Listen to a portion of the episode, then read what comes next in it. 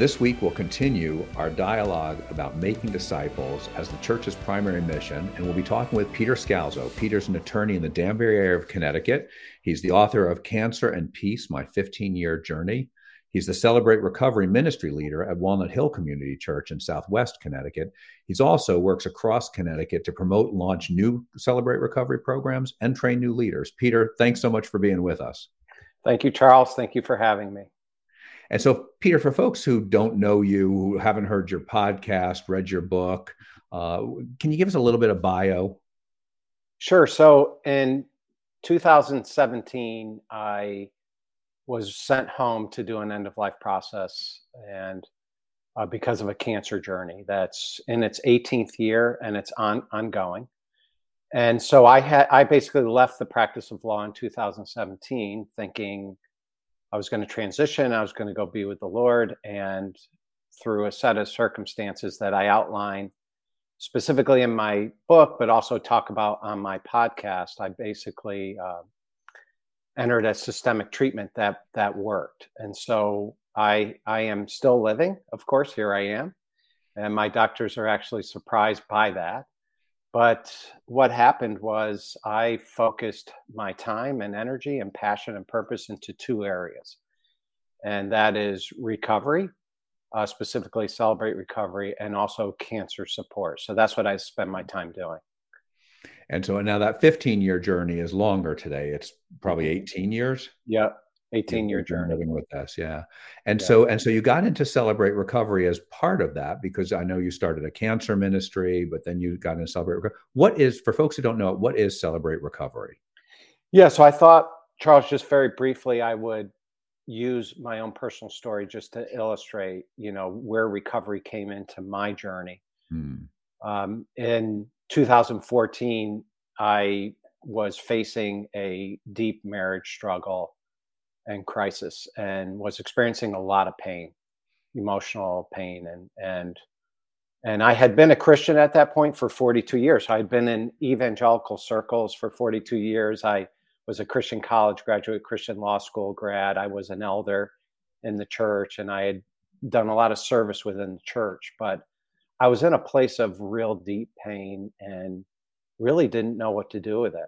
And I just so happened, my wife and I were being counseled by someone who was a Celebrate Recovery pastor. And for 1 year, I did a step 4, which is part of the 12 steps, fearless and moral inventory. It's really just being honest with myself and looking deeply within myself. And in the context of that, in 2014, I was launched into this Celebrate Recovery ministry. Now, if someone had told me, oh, Peter, you're going to experience a 12-step ministry, I would have said, you're crazy, because I don't have an addiction to drugs, alcohol, porn, that. So I'm like, how is a recovery ministry, how is a 12-step ministry space going to really work effectively in my life? And so in 2014, that's when I did that deep dive and what I call the inner journey, and also a discipleship journey too, I found out. And so Celebrate Recovery for me has been the tool, or what I like to say, the vehicle that God has used in my life to bring about healing, freedom, maturity, emotional maturity, that whole bit. I supplement CR with emotionally healthy spirituality, Pete Scazzaro. I've got some other tools that I use, and it's all on my website. I give these tools. But Celebrate Recovery, is the tagline for it is that it's for anyone with a hurt, habit, or hang up. And that's sort of the draw. And it's a ministry that came out of Saddleback Church, Rick Warren, John Baker in 1991. It's all over the world right now. It's in 35,000 plus churches and spaces internationally. We're actually working with someone right now, bringing it to Kenya, Africa. So it's this 12-step ministry that's where the higher power is Jesus Christ, and so it's run just like a recovery ministry. And as I was, I'm in my 9th year, and so I've been a leader within our church. I've been a leader in the state, and you and I were talking, and I was like, wow, I know right now, I know of no more effective discipleship tool. There probably are others, but for me, it's been Celebrate Recovery. But it's always viewed as, well, it's for those people. And I found out that I'm one of those people. Well, and Ken Shigematsu wrote a book, God in My Everything. And his point was, we're all addicted to something just to cope with life. And so if we don't think we're addicted, it means we haven't spent the time reflecting to figure out what our addiction is, or we need people in our lives to help us figure out our addiction, right? There's not somebody with a trusted voice to say that. Because I think more and more he's right, right? Jesus pointed out the addiction, right? Sell everything you have. You're addicted to your stuff, right? And Wesley creates the 22 questions of self-examination. I remember we were talking, this was the thing. I mean, there's so many parallels between what Wesley is doing to spiritually form people in what was the fastest growing religious movement in the world and what Celebrate Recovery is doing is, and you just hit on this first piece, is that this fearless inventory, which is also an AA thing, right? And they of course got what they do from the church, and what Wesley's doing and what Jesus, they're all pointing to, okay, we need to figure out what's wrong with you. Call it addiction, call it something else, but we need to figure out what's wrong with you. And you have things wrong with you, you have things wrong with you, and hide, and you have things wrong with you, you don't know. Is that fair? Yeah. And I think all I knew was that I was in pain in 2014. And I did this inventory for a full year and got involved in a step study. But I think why CR was so effective for me was that it created a safe space. CR has guidelines. So the guidelines are things like I am me statements only. No one can fix me. No one is there to fix me. Anonymity, confidentiality, things like that. And it created this safety so that when I went into these groups with other men, it's men with men, women with women, I could confess the secret sins, the things within me, without any shame or condemnation, because I knew that each person was confessing their own stuff, their own sins and condemnation. So when I introduced myself in CR, I found out that my addiction is really to what we call codependency in CR, which is really the approval, the attention, the recognition from others. In other words, people, and performance-based thinking, perfectionistic thinking, and really taking my eyes off God and putting them on what people think about me. And then as I drilled down, I found out I had issues with unhealthy anger, resentment, fear, anxiety. And so, and this list kept growing. And then, in James, it says to confess your sins to one another that you may be healed. And and I always point out that we don't know what that verse, what he must have meant. It's very unclear. The one thing we're sure it didn't mean is confess your sins to one another, right? Yeah. So the other thing that I love about CR is that I finally understood don't speak about the speck in your brother's eye until you've removed the log in your own eye. So I'm so used to dealing with the log in my own eye, I never even get to the speck in my brother's eye. But what I found out is, as I journeyed through the 12 steps, the first three steps were about peace with God. Then, because we come in, that's what I love about CR. It's really blessed are the poor in spirit. We come into a place where we don't have the answers, where we're in pain. We need our higher power. And then we recognize Jesus as our higher power, and then turn our lives and will over. And then we immediately go into this inventory stage. And because we're seeking for God's healing and purpose in our lives and for him to touch us. And then after we do that, peace with God, peace with ourselves, then we can turn to others and we can start making amends and doing those things. And that's the peace with others stage. This is really the 12-step process. And the beauty of it is, along the way, you incorporate sponsors, accountability partners, and people are trained to come alongside other people within this process. Well, and you mentioned this point about people pleasing, right? And that's Wesley's first question. He just doesn't use that there, right? It's 22 questions of self-examination to help people figure out what is wrong with me. And the first question is, do you try and make people think better of you than you really are? Mm-hmm. And most of us would say yes, right? Yes. Yeah, I know I am. But we go back in recovery, we go back to your family of origin. Mm. So we go back to the way you're raised, because we find that in formative years, there's a lot of, we'll call them character defects or sins that are established. And then there's this tape rolling around in the, you know, like for my life, my whole life. And so we go back to those formative years. We actually have a tool that we use. Who was the person that hurt me? What happened? What was my emotional response? What damage did it cause? But then what's my part? Like, what did I take away from there? And, you know, I can tell you in my own journey, my performance-based thinking and all that is based on my family of origin. It goes back to my formative years. Yeah. I was reading something yesterday. Actually, it was a Babylon Bee thing a couple of days ago. And they're saying about raising your kids, you know, like what you say, I'm not going to make the mistakes my parents made. The reality, you're going to make all the mistakes your parents made because we don't know how to operate out of something else, right? It's there right now. That's making light of it. There are cases where where people are very intentional about, I don't make that mistake and I stop the pattern and stuff like that. But for most of us, we just kind of do what we learned. Right. And I always think we change three things. We take out three things that our parents did wrong and we add our own three things, right? Yeah, I mean, that's the thing. Recovery is a process. It's not a destination. So we're always like, I'm still heavily involved in my own recovery. That's why I do it. And so I'm, you know, in 9 years, still discovering things about myself that God wants to reveal.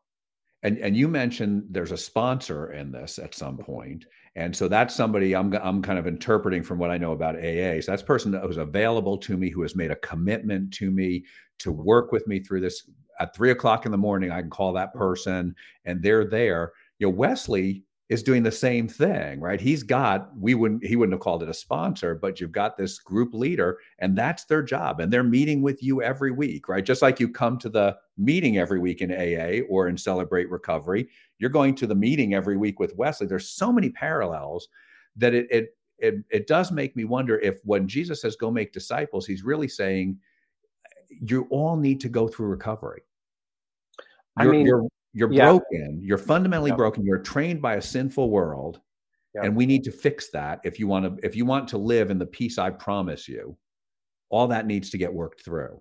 I just know in my own life, Charles, you know, I was 42 years in the evangelical church ever since age 10, and there were things I had never confessed to anyone. I just didn't feel safe. Yeah, and it wasn't until I got into recovery, and God had told me in 2005 in my first surgery down at Memorial Sloan Kettering, first cancer surgery, that he was going to do spiritual surgery on me also. I didn't know what that meant, but 10 years later, I found out in the halls of recovery, in the rooms of recovery, what that actually meant.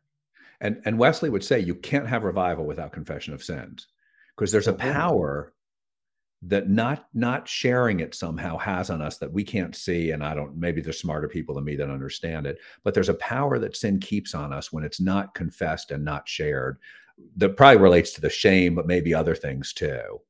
I mean, I can't tell you how many times I've been in a group where a guy has said, I've never told anyone this, but, and you could just see the healing and freedom come over him as he confesses, not even because we have a whole nother step after you confess that sin. What do you do with it?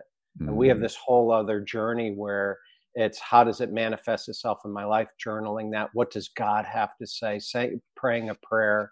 But, you know, because this is a program of sanctification. It's a program of, you know, maturing in Christ. And there's an emotional component to it also, you know, because I was an emotion stuffer, and we're encouraged to feel our feelings, but of course not let those feelings rule over us, but that emotions play a part in the process. So I've experienced more growth in the past 9 years than I did in the 42 years. However, I think recovery is one tool, one vehicle, like recovery does not give you an in-depth knowledge of scriptures. You know what I mean? Scriptures are used. It's a scriptural program, and the eight principles cover the Beatitudes, but it doesn't give you an in-depth view of scripture. I had done that on my own personally. So I came into recovery with that knowledge, and suddenly those scriptures became alive to me. That, for instance, remove the log in your own eye. I was always like, well, I'm not quite sure what that means, but it wasn't until I got into recovery that I'm like, wow, I've got a big log in my eye. And I'm so focused on my own brokenness that I'm not looking at other people saying, oh my gosh, look at the sin in their lives. They come into it too saying, hey, I need to confess this. And I'm like, great, this is a safe space, do it. Yeah. And you made an important distinction there, I think, because AA, many of us will know as an organization that came out of the church, is based on Christian things, but is no longer an overtly Christian recovery program, where Celebrate Recovery is overtly Christian. And I don't know if it's delivered by anybody but churches. Am I right in that? Yeah, it's really because part of the DNA of CR is to be under the supervision of the local church. I mean, 1/5 of our people struggle with drugs and alcohol, 1/5. The other, it might be anger, grief, people going through losing someone, divorce, really people, food issues, all people come into the recovery rooms with any issue. They're just in pain, and they're ready for God to do a work in their lives. And they don't find this kind of openness within the church itself. Well, we don't have a mechanism. I think about this. You use the term evangelical. Not all of us are comfortable with that term anymore because it's been so loaded down with— No. It's fine. It's a good term. It's just been so loaded down with political baggage. People get the wrong idea of what we're talking about. But we theologically evangelical don't really spend a lot of time on self-reflection. There's not a natural, right? The day I got saved, nobody said, okay, now we need to start talking about what is really, in a helpful, healthy way, what's wrong with you? Because we want to help you become more like Jesus, not leave you stuck where you are. And so I finally took Wesley's questions only in the last year. So similar to you, right? So many years. I've been a Christian for 35 years, and it was only in the last year I took his questions because I didn't know how to do it, and just spent a day going through all the questions, praying about them, pondering them, journaling about them to try and figure out. And a part of me is saying, we need people to help us with this. And there's Celebrate Recovery, who's doing exactly that. The issue is many of us don't think of Celebrate Recovery's for us because we can cope with our problems, we think. And that's for people who've made a mess of their life with their addictions. I'm not that. Is that a fair dynamic, do you think? It is. I think there's still a stigma with the word recovery, and we've tried to say, well, let's call it something else, but it's really the distinctiveness of this program. Personally, for me, I find it amazingly refreshing to be in a program with people who struggle, for instance, with drugs, alcohol, porn, whatever it is, because they understand the concept of powerlessness. They walk into this place and they know that they need a savior. They need God in their lives. They can't manage their lives without God. And really, I look at my life and I say, oh my gosh, I can't manage. I'm not in control of my marriage ended. I'm divorced. I had a daughter go through a very serious drug addiction journey, and I'm 18 years in a very serious cancer struggle. And so people, place, I don't have control. I only have control over how I'm going to respond. And so I know my powerlessness, and I just find it so refreshing to be in with a group of people that need Jesus for life itself. Yeah, we're trying to figure out, how do you make disciples, right? Because our research has unanimously across New England with leaders is just the church isn't good at making disciples. And that's manifested itself in all kinds of ways. And, it's there's a sense, I have this idea that, well, it's right in front of us. It's Celebrate Recovery, which is basically, and I keep making a connection to what Wesley did. It's all the same principles. It's we need a process by which we help you figure out what your real issues are. Charles, I'm going to say one caveat that Rick Warren says, and it's this. CR works for people who have a felt need. That's what how Rick Warren says it. Yeah. I say there's got to be a certain pain level in your life where you're willing to park in the parking lot, walk through that church, and walk it through the doors of Celebrate Recovery. Gordon McDonald has said a couple of times in events that we've done and conversations we've had that the church needs to look at AA to understand. He said, I went to AA for a year, not because I was an alcoholic, but because I wanted to see what they did and how they did it. And so he spent a year there. He said, the AA has a lot to teach the church about building community. Mm-hmm. And he said, every pastor should go to AA for a year. We could do worse than look at Celebrate Recovery as a model for disciple making. I mean, we when I stand up, I say, we say, this is our forever family. Our CR space is our forever family, because I can tell those men in CR things I've never told anyone and feel safe. Now that is a gift. And I give permission to my sponsor to speak into my life, and he does. He'll ask me questions. We meet regularly, and I have sponsees that I'm speaking into their lives. And so for me, sponsor, mentor, whatever you want to call it, it is discipleship. Yeah. I mean, we are speaking into other guys' lives. And that's another parallel to what Wesley was doing, is you go into the group and you give permission for them to point out anything in your life that is not of Jesus. And they're going to do it in a healthy way and pray for you. And by the way, Wesley had confession of sins too, right? There was a whole different mechanism he had to confess our sins to one another.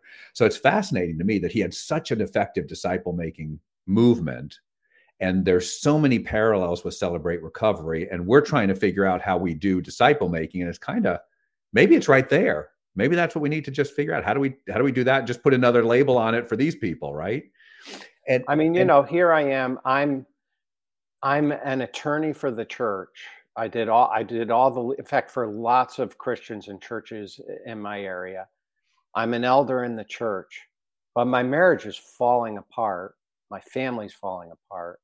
And it was that pain that drove me into recovery. And God intended what was intended for harm, God used for good in my life and in my family's life. Now with my kids, you know, because I'm taught through CR to listen, to not give advice unless asked, to create a safe space for them, and use I and me statements only. And my kids, you know, I have 6 adult children and 1 grandchild now, and they're dealing with life. They tell me things I don't even want to know, but I respectfully listen and not hover, and just, you know, try to be a safe person for them. Yeah. Love them. Treat them the way you would want them to be treated. Right. Yeah. All that. And so Peter, if folks want to learn more either about Celebrate Recovery or about your own personal journey, you mentioned a podcast and website. Where can they go to find out more about both? I mean, for my personal journey, and we use recovery, what we did was I felt led to, in January, start a website called cancerandpeace.com. And very quickly, it's how can I find inner peace within the cancer journey? It's really for any journey. And we use recovery tools. So it's just cancerandpeace.com. It's one word.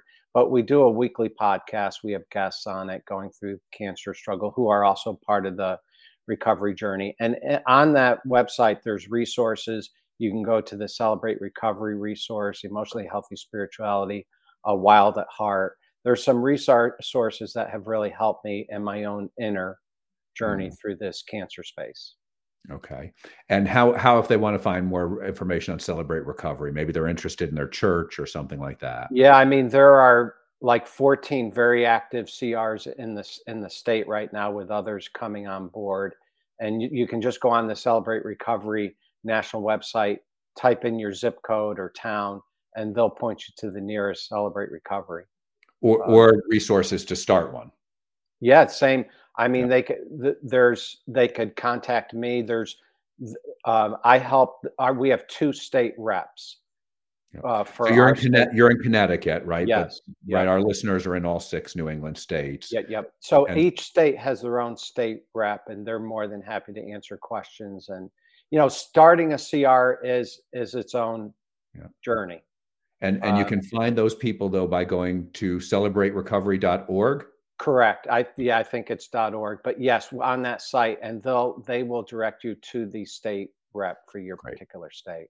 Thanks, Peter. Thanks so much for our personal friendship over the years, of course.